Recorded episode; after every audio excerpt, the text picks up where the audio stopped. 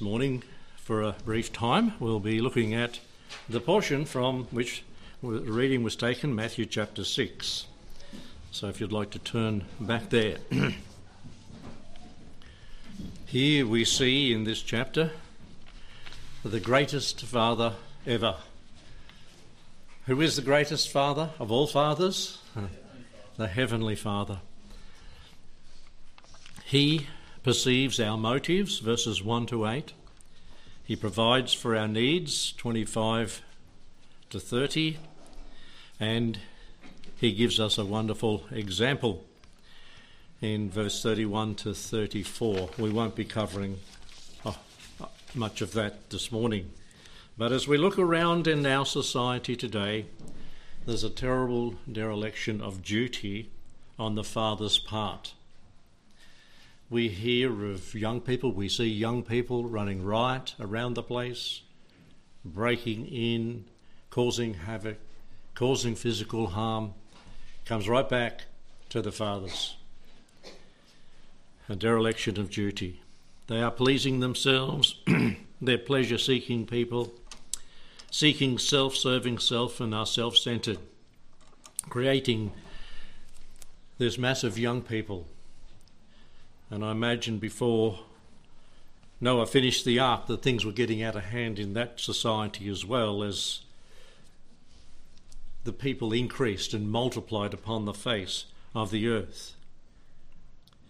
Why are these things happening? Happening because of the lack of taking up the responsibility by the Father. Well, here in Matthew 6 comes right in the middle of the Sermon on the Mount, chapter 5, 6 and 7 of Matthew. You have chapter 6. And as you read, as we read that portion this morning, and you could read right through the chapter six, you'll find there the use of the word Father eleven times. I think that's where the word Father of the Lord is used more times here than anywhere else in the Scriptures. Right in verse one, we have, "Ye have no reward of your Father." Verse four thy Father who seeth in secret. Verse 6 at the end of that. Pray to your Father who is in secret, and thy Father who is in secret shall see thee. And verse 8 For your Father knoweth what things you have, and so forth. As you go through, you find your heavenly Father. What a wonderful example we have of a Father. There, can, there is none better. There can't be any better because He is God your Heavenly Father. Let's pray as we consider this today. Thank you, Heavenly Father, for your word and how you've shown us the perfect way to be a Father that is pleasing to yourself. Bless each Father today, Lord. We pray that we would examine our hearts and see if we're measuring up to the wonderful standard set by our Heavenly Father. Minister to the wives Minister to the children today. That, Lord, each family would be united in heaven for eternity. And what a blessing that will be. And I pray, Lord, if that's not the case, and we see it to be not the case now, that we would do all we can as a father to lead our children in that direction, to point them to the wonderful Father up above. Bless as we have a moment in sharing the word in Jesus' name. Amen. as I mentioned, verses 1 to 8, as a father, the Lord perceives our motives.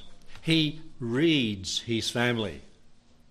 You know, you, you, as a father, you look and see the direction that the family is taking. You read your family. God reads his family perfectly. And he perceives our motives. And we see that in verses 1 to 4 Take heed that you do not your alms before men to be seen by them. Otherwise, ye have no reward of your Father who is in heaven. Therefore, when thou doest thine alms, do not sound a trumpet before thee, as the hypocrites do in the synagogues and in the streets, that they may have glory from men. Verily I say unto you, they have their reward. You know, God the Father reads our motives. We, as fathers, should read our family and know why they're doing what they're doing. Are they coming to church to please you? How many have stopped coming because they get to an age, well, I've got a license, I've got a car, I've got money, and I can do it my own way? Because they have not God as their Heavenly Father. Read your family before it gets to that point. You need to read the family way back when they're one and two year old, when they are being moulded in their character and what they're thinking and, and setting an example to them. But here, God is reading his family, or uh, we people, and those that are doing religious service in their giving, in their alms giving.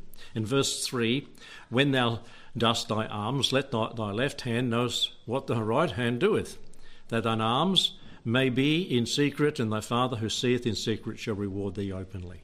Children can see and read their fathers too. you see, at home, you are the real you. when we get out in public or at church, we can become a different person and put it on. And the children can read that. And they, they are in their little hearts saying, uh, My dad's a hypocrite. Why should I be following him? You see how it works?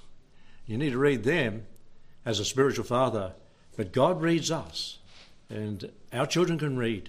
And, and when we read God, it's perfect. when we see and understand what He's perceiving, He perceives our motives right down deep. You know, don't let the right hand know what the left hand's doing in our almsgiving. And as we go on in that those verses, verses five to eight. And when thou prayest, thou shalt not be as the hypocrites are, for they love to pray standing in the synagogues and in the corners of the streets, that they may be seen of men. Verily I say unto you, they have their reward. Again, the children read the parents. It's different at home. I, I have never, as far as I can recollect, asked children what goes on at home. That's not my business. That's between you and God. But, folks, we can be all dressed up at church, but our children are seeing what we are in private. God, our Father, is seeing us. And we ought to be ones that see our children and, and read them and see where they're at, that we might encourage them toward heaven. what a blessing it is to have children, to have grandchildren, that you can guide on the way toward heaven. You can pray with them, you can teach them, you can lead them in every way possible. You do that. You set an example to them. And particularly in praying here. in Romans 8 26 27, it reads, Likewise, the Spirit also helpeth our infirmity, for we know not what we should pray for as we ought. But the Spirit Himself maketh intercession for us with groanings which cannot be uttered. and he searcheth the hearts, he that searcheth the hearts knoweth what is in the mind of the Spirit, because he maketh intercession for the saints according to the will of God. You see, God reads us. He reads us when we pray. He, he sees the sincerity of the prayer. If it's coming from your heart, in worship to Him and praying not just for our needs but for His glory and praise to be shown through the earth. He reads us as a good Father. He knows us and, and the Spirit that is in, inside of us. It says in Romans 8 26 and 27, we've just read, He knows. You know, God doesn't have the wool pulled over his eyes by any one of us and our pretense. He didn't have the wool pulled over his eyes by these hypocrites back in the, his, the Lord's day when he was here present, did he? I can, I don't know. If he did walk past these people as they were on the corners of the streets and praying and out loud and did he say hypocrite? I don't know that he would have done that, but he did call them out in Matthew 23 as being hypocrites. Woe, woe, woe to you. It's all pulled on, it's all a farce. And when parents do that, and when fathers do that, the children know it. It's all hypocrisy. I quit church. That's just not on for me. It's a lie. Now, they might, might not be they might not be living as a Christian ought and making a judgment outside of being a Christian, but are they not right when they make that judgment?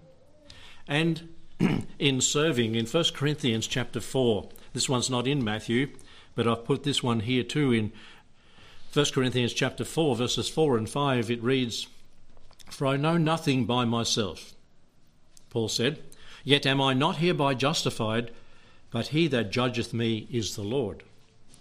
Therefore judge nothing before the time until the Lord come who will bring to light the hidden things of darkness and will make manifest the counsels of the heart. Then shall every man have praise of God, of his Father. You know, in our service, God perceives our motives, why we're doing it. Have you ever been doing something in the Lord's work and you're mumbling and grumbling all the time? You might as well pack up and go home because that's not from the heart for the Lord. You're doing it to be seen of men or wanting their applause.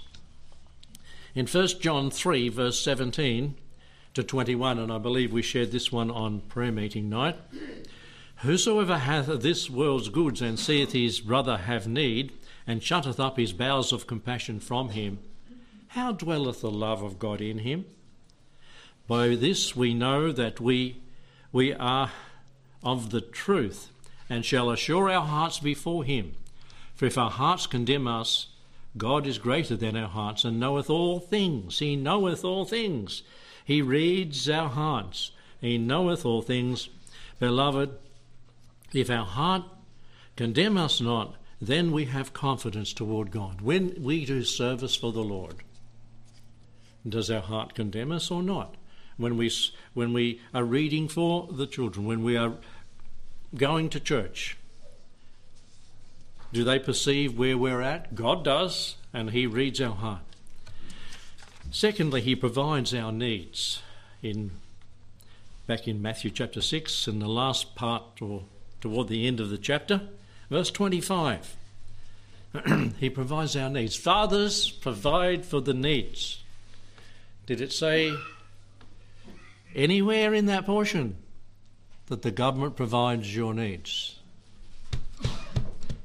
I'm very strong on this one. no. Now, we have a, we have a system that's not in a whole lot of places in the world on pension, and when you get older and you can't work, yes. But when you are able bodied, healthy individual, you meet your needs and the needs of those under your care when you're able to do that. It reads, Therefore I say unto you, take no thought for your life, what ye shall eat or what, or what ye shall drink nor yet for your body what you shall put on. Is not life more than meat, and the body than raiment? So, our physical sustenance is first of all mentioned here in these verses. And then we'll go back if we have time to the spiritual sustenance. But here we read that he meets our needs. In Matthew chapter 7, just over the page, verse 9 through to 11, it reads, Or what man is there of you? Whom, if his son ask bread, you know, of his father, will he give him a stone? If he ask fish, will he give him a serpent? If ye then, being evil, know how to give good gifts to your children, how much more shall your Father, who is in heaven, give you good thi- give good things to them that ask him?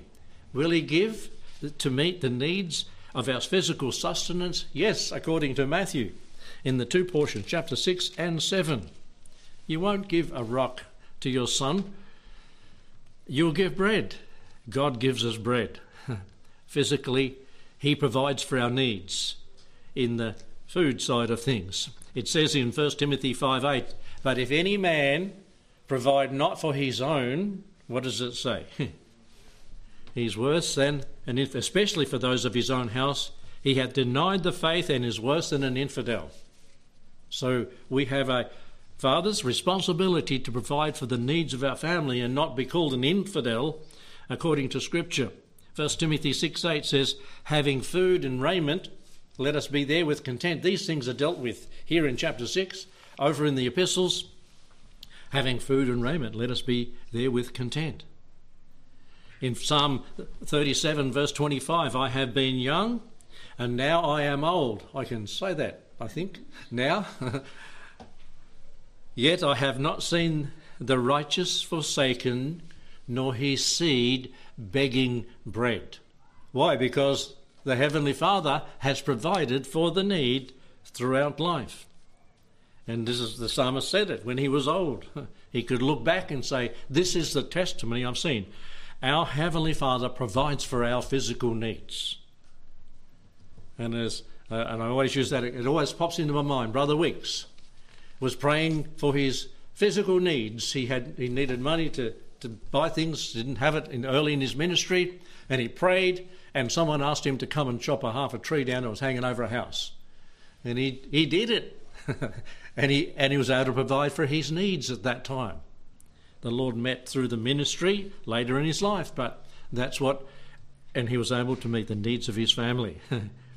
Praise God. Back in this verse, verse 25 of Matthew chapter 6 whether it is in diet, eating, and drinking, as we've already read the first half of that verses, verse, and it's expanded in verse 26. Behold, the fowls of the air, they sow not, neither do they reap, nor they gather into barns. I think the only, well, there's a few that gather in, the squirrels. We don't have them here, but they gather their things into their holes in the trees, but most don't lay it up and they and what does our Father do? Your heavenly Father feedeth them. If He does that for them, He will do it for us. Are we mu- not much more worthy, better than they, as it says there? And which of you, by taking thought, worrying about it, I think. I think if I ask you, you probably all say, "Yeah, I have worried at times where you know the next meal might come from." Sometimes we've been taken to that point. And so, whether it be diet or whether it be dress, in the last part of verse 25, nor yet for your body what you shall put on, is not the life more than meat and the body than raiment? Of course it is. um, and there he expands that in verse 28. And why? Why take ye thought for raiment? Consider the lilies of the field, how they grow. Uh, they toil not, neither do they spin. Yet I say unto you that Solomon in all his glory was not arrayed like one of these. Can God clothe you as he clothes the grass of the field and the lilies of the valley? Of course he can. I think the last time I was around lilies was in a, a the last job I did with the bulldozer and my brother, and the, the whole dam was full of lilies. You know what we did? We dragged them all out. and buried them in a, about a 12 foot hole. There was a massive amount of them because they're just clogging the whole thing up. But they were all there. They weren't blooming the, when we were there. There was a few flowers, but yeah, God provides for them. He will He not provide for us in our diet and in our dress. and down in verse 30. Wherefore, if God so clothe the grass of the field, which today is and tomorrow is cast into the oven. Shall he not much more clothe ye, O ye of little faith? Fathers, we are responsible to provide in diet, food, in dress, in clothes, and most importantly, well, the summary is given of those in verse 31 Therefore take no thought, saying, What shall we eat, or what shall we drink, or with what shall we be clothed? For after all these things do the Gentiles think. That's the world. That's what they live for. For your heavenly Father knoweth that you have need of these things. Notice the word Father again is used there. He knows we have need and he'll meet those needs. But then in verse 33, it's important. And this is going touching on the spiritual buck. Seek ye first the kingdom of God and his righteousness, and all these things shall be added unto you. Fathers, Above diet and dress, there is destiny. the destiny of the souls of your children. As I said earlier, you have a wonderful privilege to have children born to you. We have that privilege. Grace of life is talked about in the epistles. But where are they going to spend eternity? Are we teaching them to seek first the kingdom of God? Or are we, by our example, all about our work and the money? You know, th- these things should not be so. Yeah, we need them, and God will provide them, and we need to work, and if we don't work, we shouldn't eat. But if that's all that's important to you, then you're in trouble as far as the destiny of your children is concerned. What is the sense of clothing them and feeding them if they're going to go to hell for eternity? And it's most important, fathers, that we emphasize the spiritual.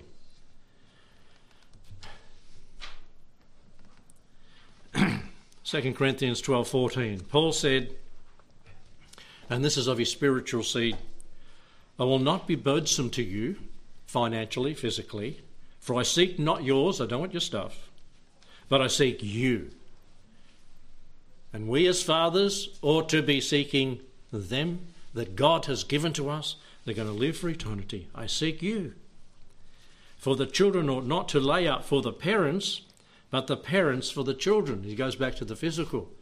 This is the responsibility. They, the parents lay up, provide for the, the children, and not the children for the parents. John 14, verses 1 to 6. I go prepare a place for you. He's laid up for us. He is preparing for us an eternal place to dwell in. In Proverbs 13, verse 22, it says, A good man leaveth an inheritance to his children's children. What would you la- rather leave to your children? A physical inheritance or a spiritual inheritance? We'll close with this because we only got, we didn't even get to the touching the sec- second point. But what would you rather? What would God rather us? Well, he, yes, meet their physical needs, but the spiritual need is most important, laying up an inheritance. A good man leaveth an inheritance to his children's children. That's the grandkids. Physically, but spiritually. When you've gone, if the Lord doesn't come beforehand, what will your grandchildren and great grandchildren say of you? You know, I, I can look back into my family and say, and praise the Lord. I can go and visit the graves and look on the grave the headstones and read what they put there. It's Christian. you know, you can read it and say, there, saved people. And, and great grandfather went knocking on doors of all Dandenong. Now, that Dandenong was a lot smaller than what it is now, of course, and handing out tracts. Uncle Cecil visited everybody up in the Yarra Valley when he was pastoring the Wesburn Church, knocking on doors, selling rollies, but for the express, express purpose of giving the gospel. Can we say that somebody will look back in our life and say, they were all about themselves and getting a, a big thing down here on earth together, a mansion down here, but not a mansion over the hilltop. I pray that as fathers, our kids will look back and our grandkids will look back and our great grandchildren will look back and say, he was a spiritual man. He desired more to be in the fellowship with the church and the people of God and to be out there getting people and talking to people about the Lord. That's the heritage that we ought to be leaving our children. Get to it and do it. There's, there's opportunity. And as John has said recently, there's the opportunity it's going to close to be putting tracks out, I reckon, pretty soon in our country. You can see the net closing by the government regulations and free speech and things. you can't do that anymore. You can't put on internet the things you you can't preach over the internet anymore. It's coming. But before that, we have the opportunity to get out there and to leave a testimony of boldness to our children in taking the message. Physical sustenance, and we just started on the spiritual sustenance, and we go back to the Lord's Prayer. After this manner, therefore, pray ye, Our Father. Our Father. What do you think of your Father? His love, His concern, His compassion, His plan, His purposes, His warnings and wooings. I'd love to have gone there this morning, but our time has gone. Go home, yes, enjoy the family time together. But remember, it's more than physical, it's eternal, it's spiritual, and we need to lay up our treasures in heaven where nobody can break into them. Down here, government, anybody can break into them today. But praise God, we have a Father who will not break into the account that we have in heaven. Set your affections on things above and not on things of the world. Let's pray. Thank you, Lord, for your word. Though it is brief, we, we have a wonderful passage before us, and I pray.